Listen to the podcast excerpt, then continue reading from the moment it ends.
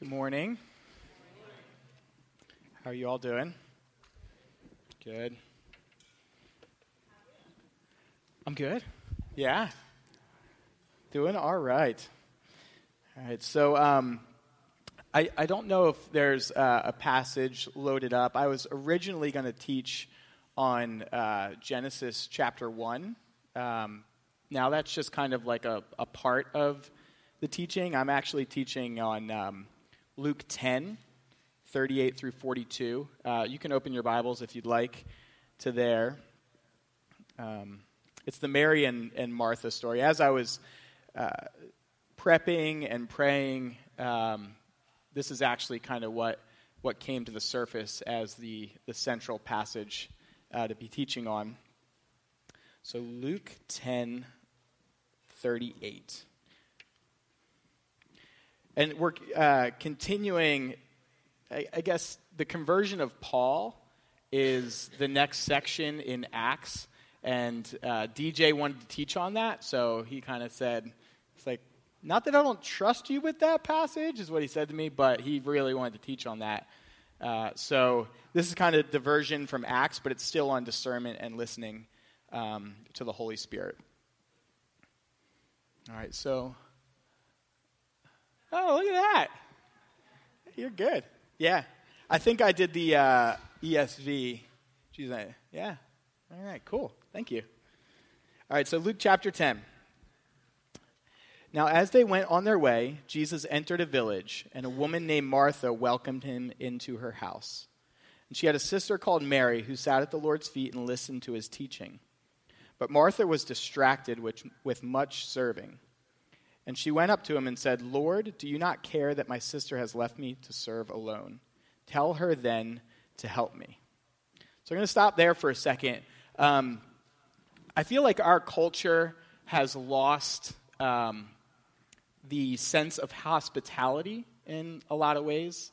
Uh, I don't even know in my short 37 years if hospitality was something um, since 1980 till now, but in other countries that I've gone to, I've been to Honduras and Panama and Mexico and Senegal and the Dominican Republic and a lot of different places where hospitality is everything. Uh, I remember going to Mexico when I was in high school, and there was this one, it was 25 of us, 25 Americans, and we went down um, to do VBSs and, and go town to town handing out clothes.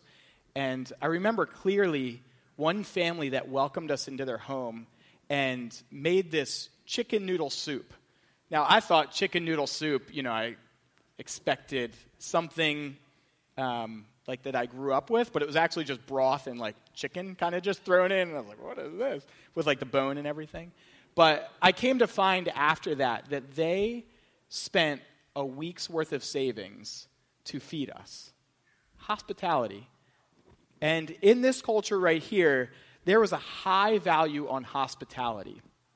And with this, in this time period, what would normally happen was the women would be serving and cooking and getting the house all ready, while the men would entertain the guests.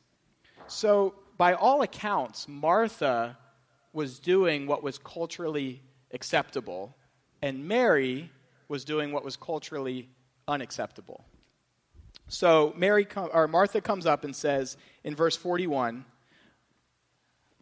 but the Lord answered her, Martha, Martha, you are anxious and troubled about many things, but one thing is necessary. Mary has chosen the good portion, which will not be taken away from her. So Jesus, in front of everybody, gently rebukes Martha and says, Yes, this is what's culturally acceptable, but Mary is choosing what's best. Now, I know this feeling, and probably you do as well, uh, of you're having some people over and you're trying to get the preparations ready, the house ready, and at the same time pay attention to your guests that are there. Anybody else struggle with balancing all of that? Uh, we have the fr- friends called the Whitmans, and we've been hanging out with them for 12 years now. And for some reason, every time we hang out with them, it's for breakfast. And usually in the morning, especially before I've had some coffee, like I'm just not functioning correctly. Yet they'll come over, and I'm the breakfast guy, so it's on me. So we have the Whitmans coming over, and my friend Glenn, he's a talker. So he's sitting there talking with me, and I don't want to just like give them cereal and bagels. So I'm doing potatoes, I'm doing bacon, I'm doing toast, I'm doing eggs. I'm trying to, you know, talk with Glenn all at the same time. And without fail, I always just get so frazzled. Because when I'm cooking that sort of breakfast for my family, I can like somewhat handle it. There was a uh, probably about a two month period where I said no more hot breakfasts uh, because it was so stressful. But then I slowly like eased my way back into it. But I can totally relate to this. Martha is there and she's she's running ragged. She's trying to get everything ready and then she looks over and she sees Mary just sitting there listening to Jesus. I am totally in the spot of Martha to be like, what, what are you doing? Don't you see everything that I have going on here? And you're just sitting and listening to Jesus? Come and help me. And she goes to Jesus and says, Rebuke her. I'm here trying to serve everybody, and she's just sitting there listening. Have her come and help me. I know we can relate to this. And the word that's used is distracted. It says, Martha was distracted with much serving. Now, uh, this word is obviously translated from the original language, and the original word that was used kind of has the connotation of being pulled in many directions at the same time. Being pulled in many directions at the same time. And I believe that distraction is the main tactic of the enemy. There's the big sins, you know, that we can all point a finger at, but I think the subtle, culturally acceptable form of distraction is the easiest way that the enemy can get in there and divert our attention from Jesus. Distraction, being pulled in many directions at the same time. It's the day to day, it's the mundane, and feeling frantic as we're going about our day. Maybe it's just me, but I get that overwhelmed, pulled in many directions feeling. And it's not just when I'm working or something like that, it's in the simple things as well of, you know, having three children and trying to keep my house clean. Pretty much impossible. There's this triangle that I saw one time uh, online that said, sanity, happy kids, clean house. You can only pick two. And I'm usually sanity and clean house, and then the, the kids kind of like do their own thing for a little while. But trying to keep our homes in order, being pulled in many directions at the same time, distracted by our phones and computers. I don't know if your email is like mine, but every time an email comes in, I hear a ding on the computer. Ooh. Like, what's that movie? Up with the squirrel, squirrel, squirrel. And I just joined uh, with Parker Ford people um, fantasy football. I can't keep up with that. And then there's all these apps on your phone. There's Instagram, there's Facebook, there's Facebook Messenger. I just realized I, I didn't even know that Instagram has a messaging app now as well. And I went into there and there was a, a wedding inquiry from like weeks ago and didn't even realize that was in there. And there's checking in on all of these things. And they have their place, but they can so easily become a distraction. Your email. How many of you have your inbox at zero? None of you. And if you did have it, how long does it last? Five minutes? Maybe? Work. There's no longer boundaries with work now that we have smartphones. You're constantly able to be attended to. Entertainment, video games, TV shows, movies. Like all of these things that are vying for our attention. And it's so easily to become distracted because it's too much. And our culture keeps piling it on more and more and more. And it's in the name of convenience, but so much of it is just a distraction. And again, it has its place. But how much of a place do we allow it to have in our lives? It's subtle and it's culturally acceptable. It's not clear sin. Sitting and checking email. People wouldn't say, Oh, what, you just spent an hour checking email, you sinner? Nobody would say that. Or you just spent an hour cleaning your house or folding your laundry or doing all of these things that we have to do, but we can get so focused on it that we divert our attention from focusing on Jesus. So Martha was distracted, anxious, and troubled by many things, but Jesus says only one thing is necessary. I find that just, just so interesting, and you have this, um, what's that called, a dichotomy or a contrast here, where Martha was distracted by many things, yet Jesus says only one thing is necessary. One thing. And that's attending to our relationship with Jesus. But it's also in the midst of everything. Jesus isn't saying, like, pull yourself out from all of that. He's not saying, delete your, your Facebook account, your Instagram, your email, quit your job, don't worry about your house. He's not saying any of that stuff. And don't walk out here this morning and say, nope, sorry, mom. I see you like laughing over here. Sorry, mom. Mike said this morning that I shouldn't worry about cleaning my room anymore. It's a distraction. Yeah, that's not what I'm saying. It's are we slowing down enough to recognize the presence of Jesus around us? So, Martha had invited Jesus into her home, yet she was so distracted that she didn't pay attention to him. So, as Christians, we've invited Jesus in, and he's with us, yet we're over here somewhere else, and he's right there just waiting. Saying, You got many things going on here, but only one thing is necessary. I'm dwelling in your presence. I'm here in this moment. Will you pay attention to me? Slowing down enough to see the presence of Jesus. Um, can we toss up that creation slide? So I, I find this illustrated so well in the days of creation, the seven days of creation. As you can see, it was darkness at first, and now we got everything. So th- this is so fascinating to me. A little side diversion here is I believe in that God can create the earth in seven days, create everything in seven days.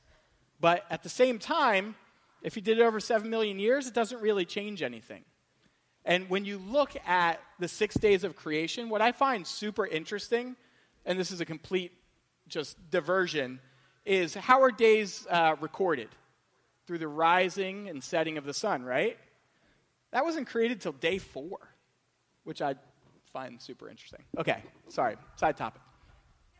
What I do find very interesting about creation is if you look, day one, you have darkness and light. God created space.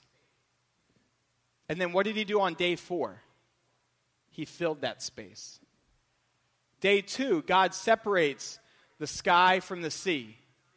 And then what does he do on day five? He fills the sky and the sea. Day three, God separates sea and dry land. And then what does he do on day six? He fills the sea and dry land. So God creates space and then he fills it. God creates space and then he fills it. God creates space and then he fills it. All right, you can bring the slide down. That's God's rhythm. Create space and then fill that space.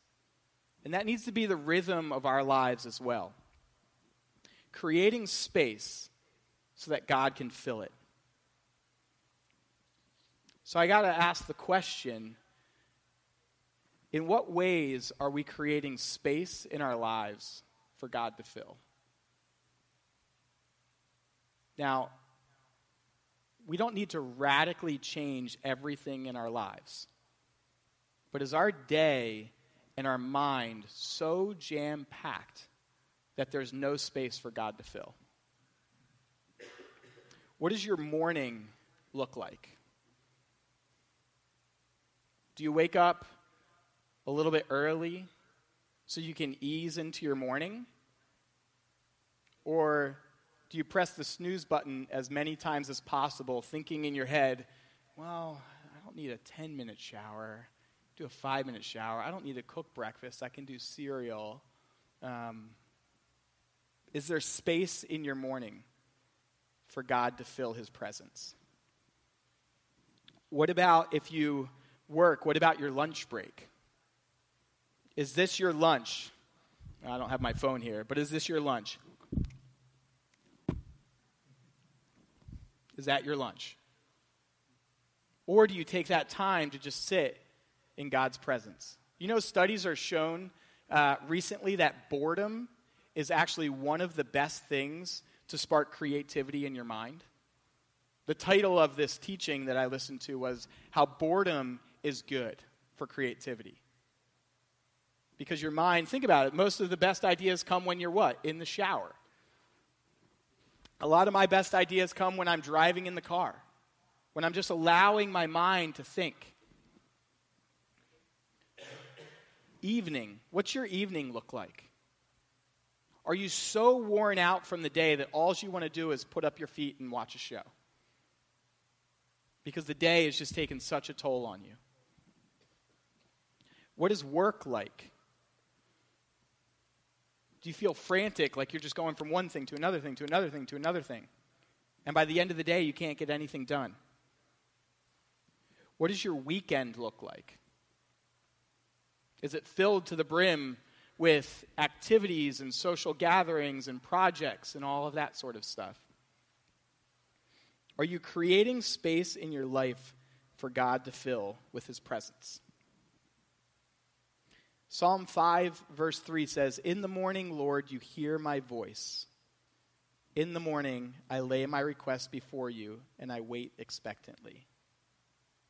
Mark 1:35 says, "Very early in the morning, while it was still dark, Jesus got up, left the house, and went off to a solitary place where he prayed."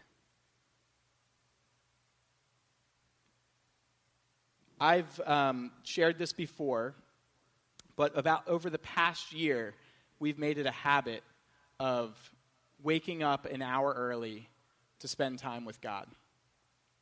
So this morning I was up at 5:30.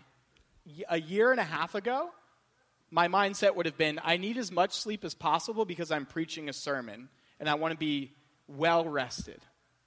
Where my mind has completely shifted to where I usually get up at 6 and this morning I said, to myself before I went to bed, I need to get up at 5:30 because I'm preaching and I need more time with God than I normally get. I listened to a podcast that challenged me to change one thing in my life that would then change everything. And I identified that the one thing that would change everything is going to bed earlier and waking up earlier. And it's filtered down into every area of my life because I'm spending my mornings in quiet with the Lord. Created space for God to fill. In our interactions, James 1:19 says, "Know this, my beloved brothers, let every person be quick to hear, slow to speak, slow to anger." Creating space. Let every person be quick to hear, and slow to speak. So, as we're interacting with people around us, it's so easy to hear what they're saying, but then want to interject our thoughts or respond. And I've actually tried uh, doing this lately. What if I pause before I respond and, and see if God can fill that space? And it's been interesting how often I've wanted to respond, and I give it just a couple seconds, and that person keeps talking or shares something that I needed to hear, or I actually pause and I slow down and I listen to what they're saying before I respond. Creating space in our interactions with others. When there's a pressing need, creating space. John 11, verses 6 through 7 say, So when he heard the, that Lazarus was sick, he stayed where he was two more days, and then he said to his disciples, Let us go back to Judea. I, I find this fascinating. So when he heard Lazarus was sick, so his best, one of his best friends is on the verge of death. And the response of Jesus was he heard he was sick, so he delayed two more days. I find it fascinating.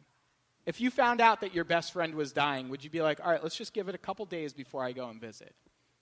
No, you rush to meet that need. Yet Jesus, Jesus stayed two more days.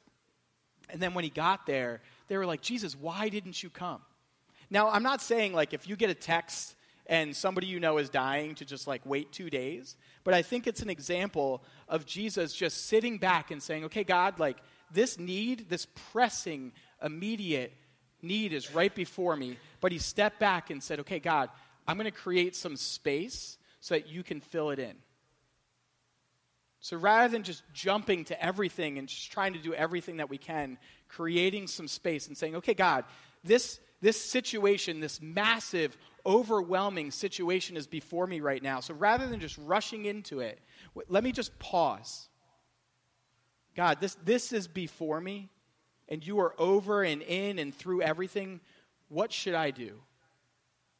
And it's not in the text here, but I believe that's how Jesus lived his life where he just would pause and say, God, what, what do you want? What are you calling me to right now? And in some moments he would act, in some moments he would pause, because he would create that space for God to fill. And then Luke 5:16 says, Jesus often withdrew to lonely places and prayed. Now, for some of you, um, maybe you're often alone. But for others, maybe you're always surrounded by people. Do you create space so that you can withdraw and spend time with God? Jesus says, one thing is necessary. And that necessary thing is to be in his presence continually. John 15, 5 says, If you remain in me and I in you, you will bear much fruit. Apart from me, you can do nothing. 1 Thessalonians 5:16 says, "Rejoice always. Pray without ceasing. Give thanks in all circumstances, for this is the will of God in Christ Jesus for you."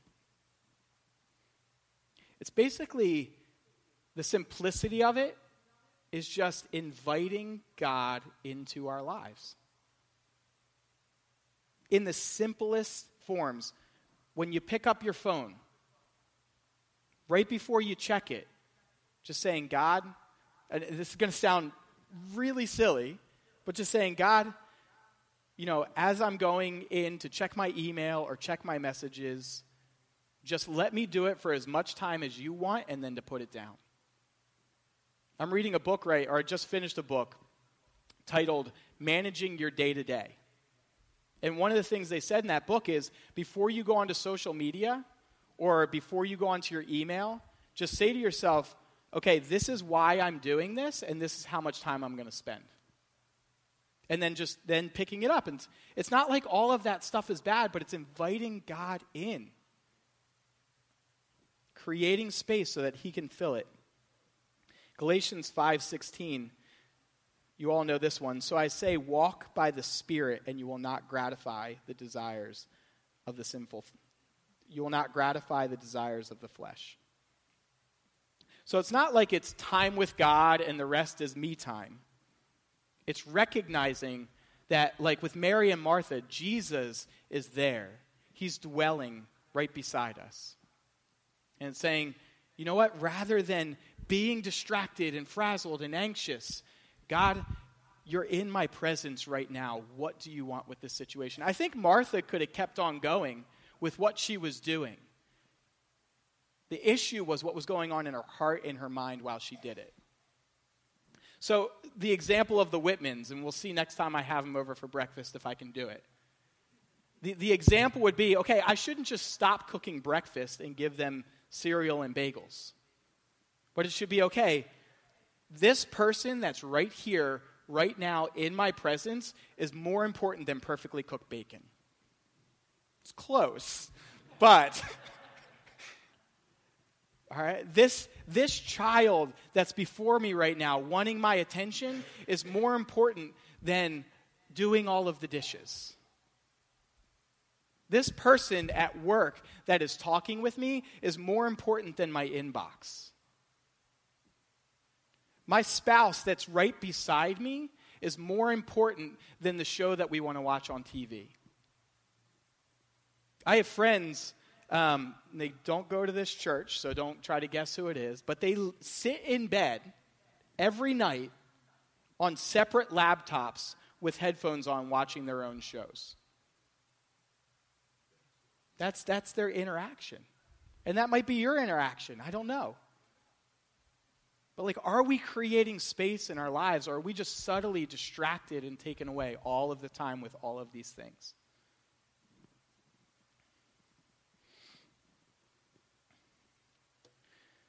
So, Jesus, uh, and this is from the message, has this amazing invitation for us. And I have to believe that we all feel this in some way. We all, none of us invite God into all circumstances of our lives. None of us do. But it's a journey. And saying, what, what ways can I invite God into my day to day? Because a lot of us, I have to believe, get to the end of the day and we're just tired. We're about to go into the holiday season, and you know, as that's happening, you just say, I can't wait for January. And then January comes and you say, I can't wait for spring. And then summer comes and you say, I can't wait for fall. And it's this living for, for the next moment just to get through it when God's saying, be, be in my presence right now. But I do, I do have to imagine that a lot of us just feel worn out sometimes because we're just all over the place. And Jesus says in Matthew 11, and this is from the message, and I love the translation. Are you tired, worn out, burned out on religion? Come to me. Get away with me, and you'll recover your life. I'll show you how to take real rest. Walk with me and work with me. Watch how I do it. Learn the unforced, unforced rhythms of grace. I won't lay anything heavy or ill fitting on you. Keep company with me, and you'll learn to live freely and lightly. So that's the passage um, Come to me, all you who are weary and burdened, and I will give you rest. And I just love how it just encapsulates this, where Jesus is inviting us to spend time with him, to rest with him I'm fascinated by how many things in our life are just day to day, mundane maintenance type things. Think about it. Like, if God wanted us to produce primarily, produce and do, we wouldn't have to eat three meals a day, eight hours of sleep. Think about laundry and cleaning and um, taking a shower if you do that once in a while. Like all of these things in our life, if you added it all up, the amount of things that are spent on just maintenance would probably be much more than 50% compared to the things that are focused on production. And I think it's God's way of saying, and even think about the days of the week. He says six days you can do, and then one day rest. I feel like God has structured, that, structured it that way to just say, slow down. I think of that Simon and Garfunkel song. Slow down. I'm not going to sing it, but s- slow down. You move too fast. You got to make the morning last. Kicking down the cobblestones, looking for love and feeling groovy. Hello, lamppost, what you knowin'? I come to watch your flowers growing. you know that song? It reminds me of a child. Like I, my kids just got their Halloween costumes, and Oliver's walking around in this dinosaur thing, and Ivy's Elsa, and they're just so fascinated by the simplicity of life. And I think that's what God wants for us. Like, just slow down, look around, be in my presence, be in the presence of others. Look at creation, breathe the air, enjoy the food you're eating, enjoy the company that you're keeping, enjoy your family, be with them, rest with them, relax with them. When you're doing laundry or doing dishes, do it with joy. Don't need to be running around and frazzled. Jesus, in his public ministry, it was three years of time and you never see him rushing or worrying or running or hurrying up. He took his time, he enjoyed the people that he was with. He listened to God as he interacted with people and, and said to God, What do you want in this situation for us right now? And all the way from birth to death, I feel like we're just sometimes just running the race. And it's not always just in like working and building a lives for ourselves. I, I think it's in a lot of other ways as well. Carrie's aunt one time, I clearly remember her saying she had and six kids, and now they're all out of the house. And her and Carrie were interacting, and she said that one of her regrets was always trying to keep a perfectly clean house. And I, I can relate with that. Because she missed out on so many interactions with her kids. I'm going to read that one again.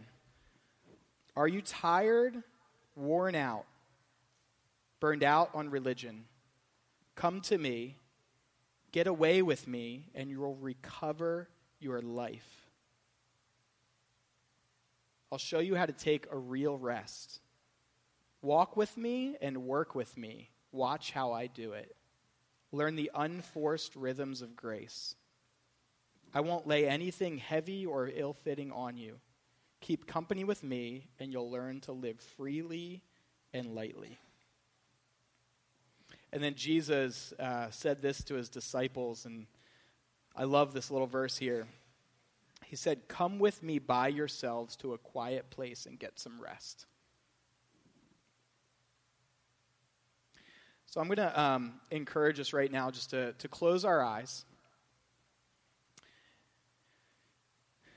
And um, just want us to do a little bit of uh, guided uh, meditation.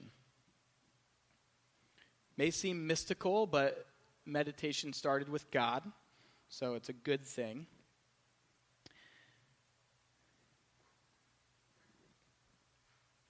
So just start by just relaxing, relaxing yourself. And just breathing and just being.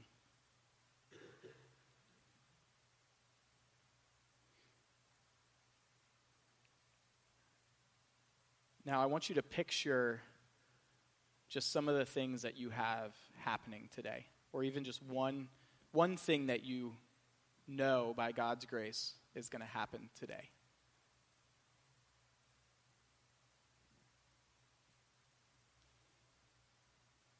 Now, I want you to picture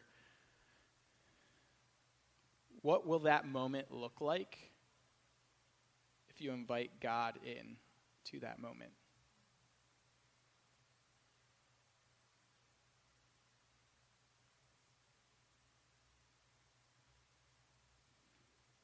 Will you react different, differently? Maybe um, you're going to be together with family or friends today.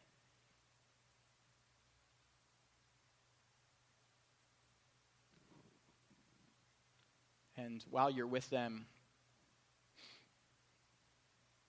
you're going to be focused only on the, the football game or in the presence of the people that you're with?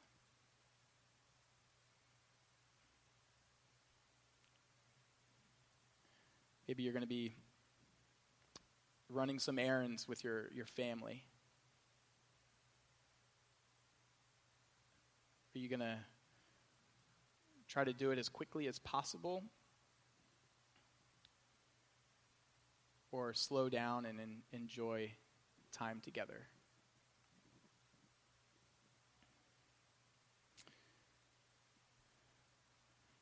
I want to picture your, your typical morning. Might be getting anxious right now.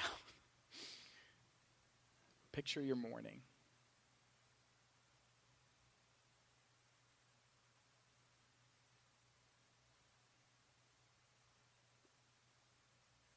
In, in what you're seeing, do you see God involved?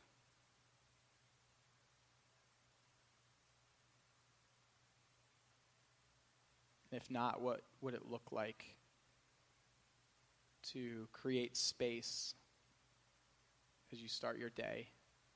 Create that space to invite Him in.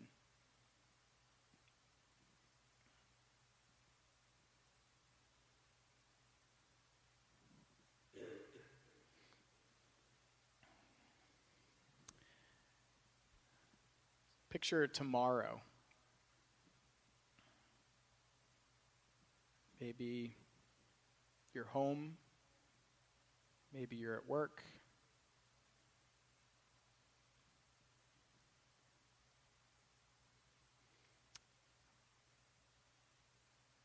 Maybe you have some, some meetings or some phone calls,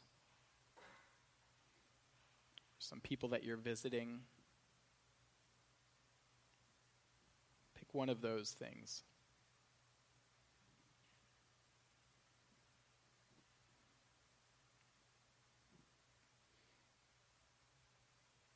And as you picture that, what does it look like to invite God into that situation?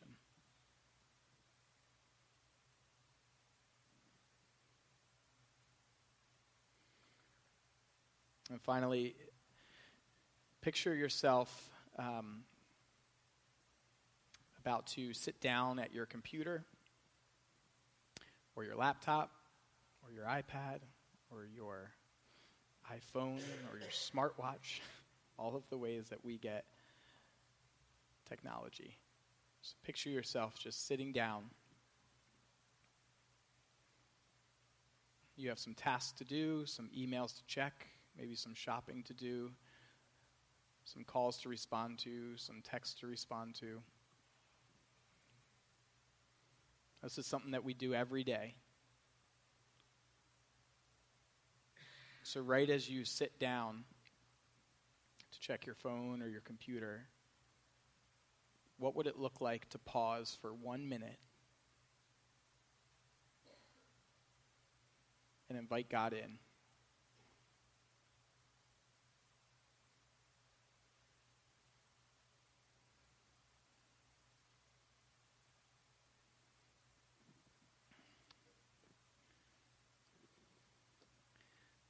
So you can Open your eyes.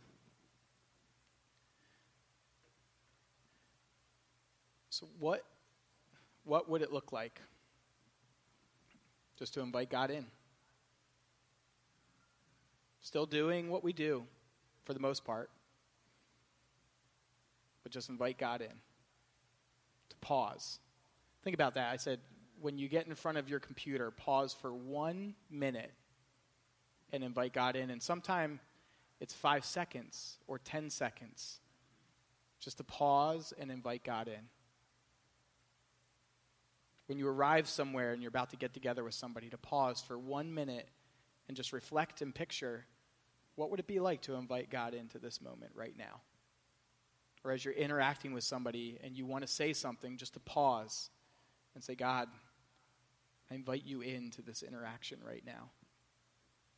He's not asking us to come out of the world, but He's asking us to walk in step with Him as we go through this world. And we're distracted, we're pulled.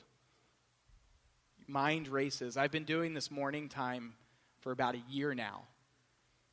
And maybe successfully I've had like three minutes of undistracted time, something like that. It's, it's continual. My one friend, um, he's a pastor down in Westchester, Phil Carnuccio. He, he'll get, down, get before God.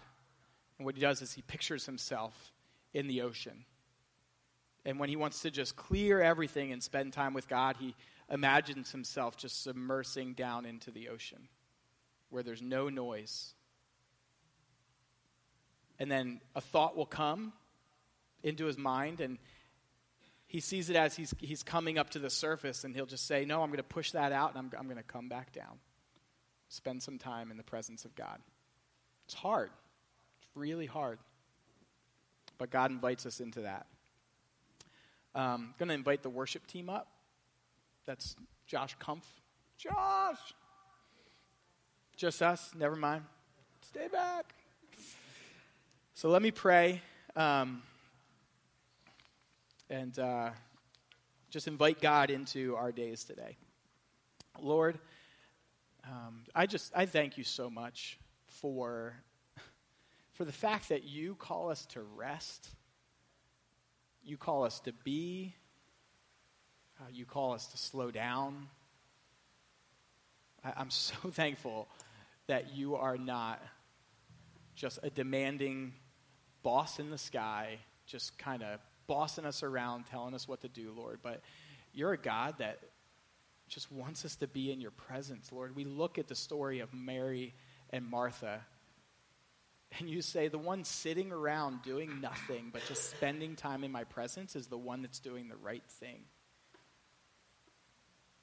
Lord, it's just, it's amazing and fascinating, um, and also just a huge relief Lord, that if we spend this life just walking with you and resting with you and being with you, we'll, we'll do exactly what you want us to do, Lord. And, and we know Ephesians says that you have good works mapped out for us to do, um, Lord, but it's the things that you've mapped out, Lord. And it's when we rest in your presence that we can see it clearly, Lord. And then when we're walking through those things, um, that you've planned in advance for us to do, Lord, we're, we're supposed to be walking with you through it as well.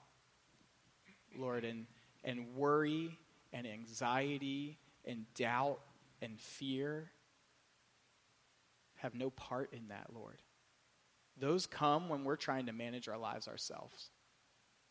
Lord, but your freedom comes when we just release it and just say, let me just be in your presence in every moment.